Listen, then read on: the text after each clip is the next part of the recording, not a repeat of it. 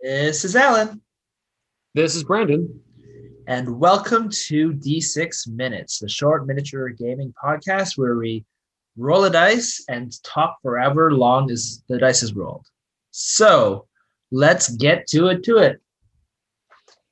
All right. So I don't think we've done that podcast yet, but if you're listening to this afterwards, Kill Team has come out fairly recently, and we've played a little bit of it. So listen to that podcast if it's out already.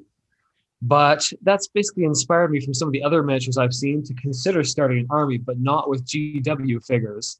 So my question to you is what Mhm. if you were going to start an army using third party figures, what third party figures would you get? All right. Five minutes. Very nice. Okay. Well, um, this is not super hard. Uh, like this is not like theoretical because uh, it- well, it is kind of theoretical because I'm probably not going to play Kill Team with them. But we Uh-huh. have a, a miniatures game that's very similar in, in, in terms of a sci-fi skirmish game that it, that's basically you know the same universe, so it's the same kind of thing. Um, so technically, I've been getting Games Workshop models for that, but I do get uh, like bits and bobs. Um, so I would love. I was really thinking about using. In, I think I've mentioned this before. Uh, Infinity models for Ariadna. So they have a, a for um, for Imperial Guard. Yeah, we've we've talked about building giant Imperial Guard armies out of Infinity Ariadna miniatures because Ariadna Yeah, is so I'm really close to buying uh, the Russians because there's a Oh. Russian box, and right now Infinity is finally like, well, not finally. It's been like a few years since they've had ever had any lead in their models, and so Mhm. there's a Russian box that I actually had the models before, but it had like two percent lead or some shit in it. So there's a new box though where they reprinted it and redid well not reprinted it recast it in their new material which has no lead in it and it's sitting there in at the sword and board and it's calling to me. and it's the russians and so i'm pretty sure i'm going to pick that up and use that as imperial guard stand-ins or basically just general like future sh- like lowly lowly soldier uh stand-ins yeah, because for those who haven't seen Ariadna models from Infinity, they're your typical army men, but they have great proportions. They have amazing detail. yeah Like- non-heroic true scale Yep. Yeah. They're not wearing battle heels, or maybe they are wearing battle heels, some of them.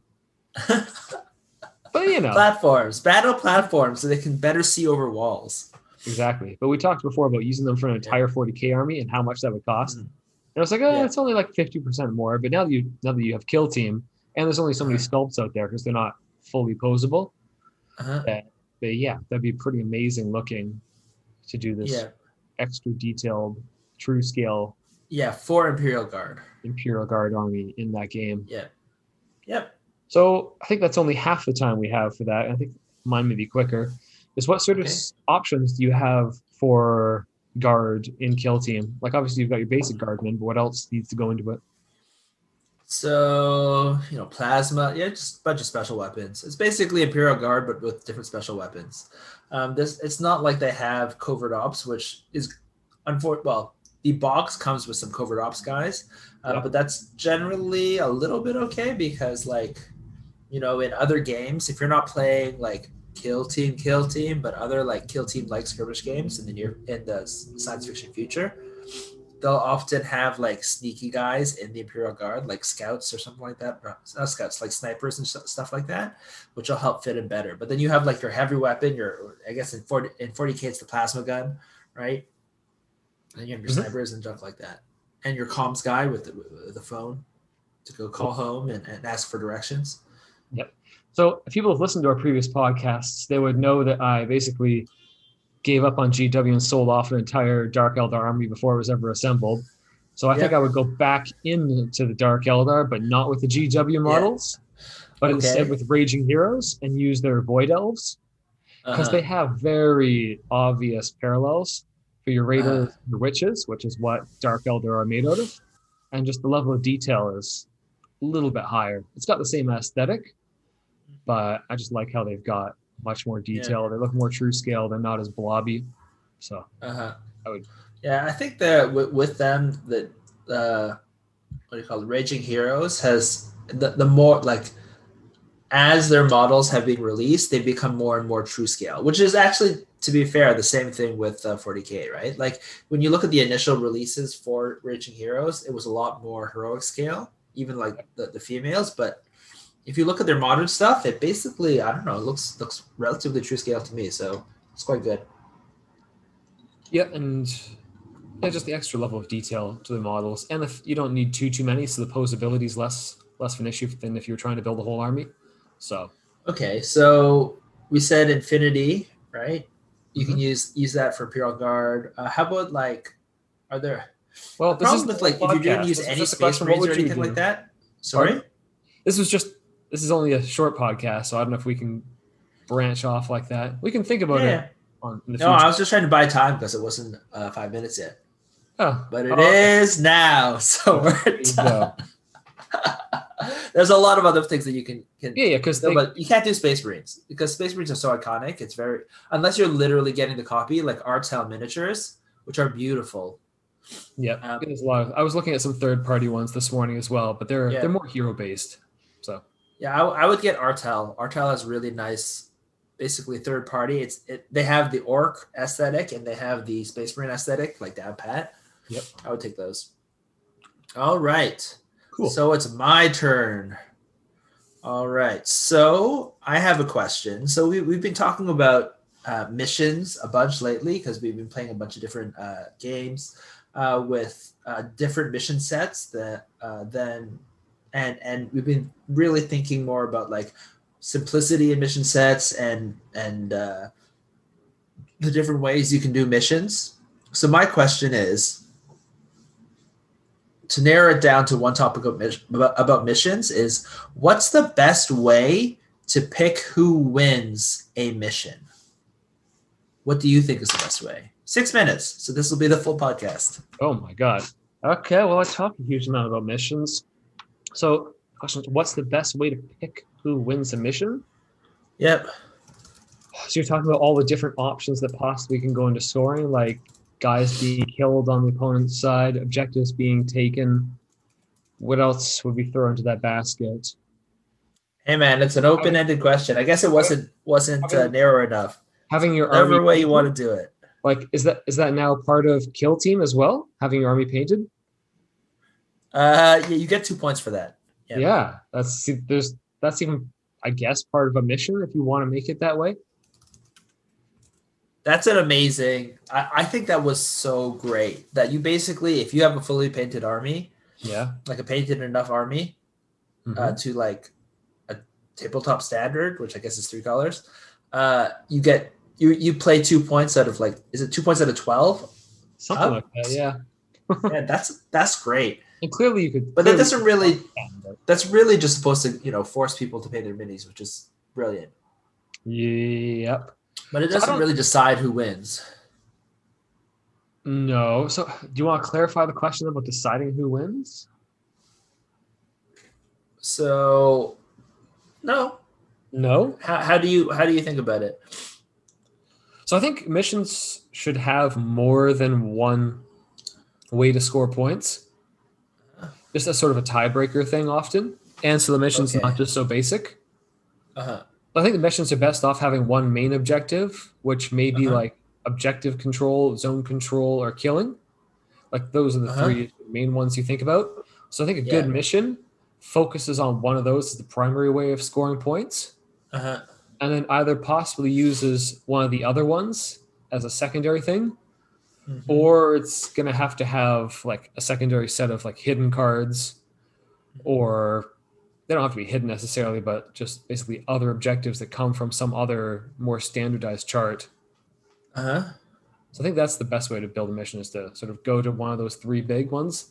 The So decide how, how to win is like. Mhm. uh, what, what were the three again? So zone control, Yep.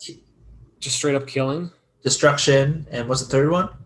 objectives. So objectives can And objective holding. And yeah, objective objectives holding. take different forms. Either you've got to like go push the button, and then Uh-huh. either you leave, or maybe you have to hold on to something from the objective, Yeah. or Or it's just first to get to one of them as well. If you have like a lot, maybe Mm. there's a lot of objectives on the board. Yeah. Maybe it doesn't make sense to try and hold, hold them. It just makes sense to run back and forth. So those are the three big. Yeah. categories. Would you agree? Those are probably the Yep, I agree. Those are the three main things, and that's the way. And, and forcing the people to try and do those, and you know, you can evolve the different ways about how you control them, the, the size of the zone, right? Sometimes it's a small antenna, sometimes it's a movable area for zone control, sometimes it's corners, right? Yep. And and that way to do it. So, um, do you have any like? So for me, when I think about it, um, there's there's two when I think about the the question that I I, I did it uh, like I how I formulated it in my head, it's like, do you want to have people score points uh, every round, Mm. and then whoever overall the battle, like overall in, in the battle, like where they control it over the entire battle, Mhm. whether that is how you win or does it feel better? It's like the final whether it's better to have like at the very end of the game, that's when you score all your points, depending on how you've done it. So you can do whatever you want until the end of the game, or do you check every once in a while to show that you've controlled it over a while? So I sort of And then see, is it Mhm. like a point salad, or is it just like this one main objective? It sounds like for you, it's important to have one main objective that both people are competing or fighting over, right? Whether it's asymmetric, like one person's defending or one person's attacking, and they're both trying to get, you know, uh, one guy's preventing and one guy's trying to to to do an action, right? That that might be different, right? But it's like one goal that both people kind of know what you're fighting over with a couple of side things that kind of proves out who wins, right? On the side things seem to be mostly like just a tiebreakers almost, right? If it's generally a stalemate, a person can do the side things to help push them over the top. Yep. Yeah, I see how you actually decide when they get scored is a bit of a side thing, which comes down to more how many turns the game has. If it's like a three-turn game, then yeah, you can Huh? def- you definitely look to scoring every single round. But when you're into maybe like a seven-round game, you're probably looking towards the end of the game. So I, I find that's probably more secondary and based around the rule set you're using. Yeah, yeah. In general, like obviously it can be different and it can be fun to have like differences, right? And sometimes that they're they make sense story wise. Uh, but in general, I feel like the end state is the most important. And I, I feel like oftentimes they'll have games where it's like you can win on the like halfway through the game because you've just got a huge points advantage. But But then it doesn't feel like But then your army could get destroyed, and if it's not really super narrative mission, Yeah. you're like, why did you win? You have I can just go take everything now. Yeah, like we, we talked about there are there are certain ones that like uh, they're called I guess in 40k mail maelstrom, but it's like or highly classified in Infinity where you get random missions to get points all the way through the game, and you're Hmm. succeeding in these things and you get just random points and it feels it feels random, right? Because you have random objectives and you get random points for them, and like you get wiped out in the end. But does it really make sense that you won the game? Like if your if your army is getting wiped out in the end you better have and you're not in the end like controlling the objective is and things like that there better be a very clear reason why you won. Like for example if it's a game where you have to press six buttons and you pressed all six buttons but died that makes sense right? It's like Yeah. in the the movies and the cinematic kind of feeling right? You're like you threw everything you could and you, all you needed to do was destroy let's say the six things that the people were defending. And even though they killed all of you because like defeated all your guys you succeeded in destroying i don't know the things they needed to i don't know win the greater war right then Hmm. it makes sense but like if it's like i controlled the zone for two out of three turns but at the third turn i got wiped out so i'm not controlling anything at the very end well Yeah, how does that even make sense Yeah, but even then, you could just score that thing at the end, and it would score the same way because the buttons are pushed one way and they're not switching. So it would make. s- you're thinking about specific things for infinity though right Mhm. So it depends, right? But like it's just I guess in the end it has to be revolving around the story, right? As long as it tells the story, that's what matters and that's why I think it mat- why it's much better to have that one objective that they're both fighting for. And that's why I think that you know, like the person that wins this the, the main story point that you're fighting over should be the winner.